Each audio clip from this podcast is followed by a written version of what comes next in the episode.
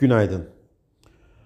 Amerika Birleşik Devletleri Hazine Bakanı Janet Yellen, Ukrayna lideri Vladimir Zelenski ile Ukrayna'da bir görüşme gerçekleştirirken 10 milyar dolar büyüklüğündeki yardım paketinin 1 milyar 250 milyon dolarlık tutarının ödendiğini açıkladı.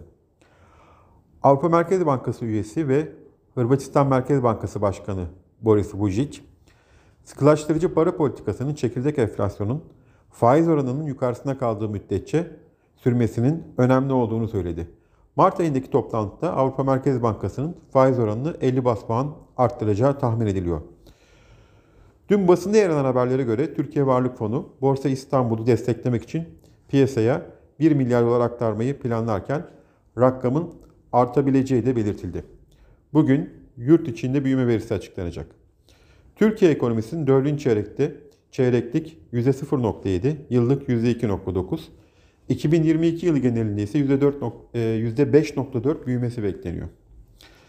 Bu sabah Asya endeksleri karışık bir görünüm sergilerken Amerika'da vadeliler yatay işlem görüyor.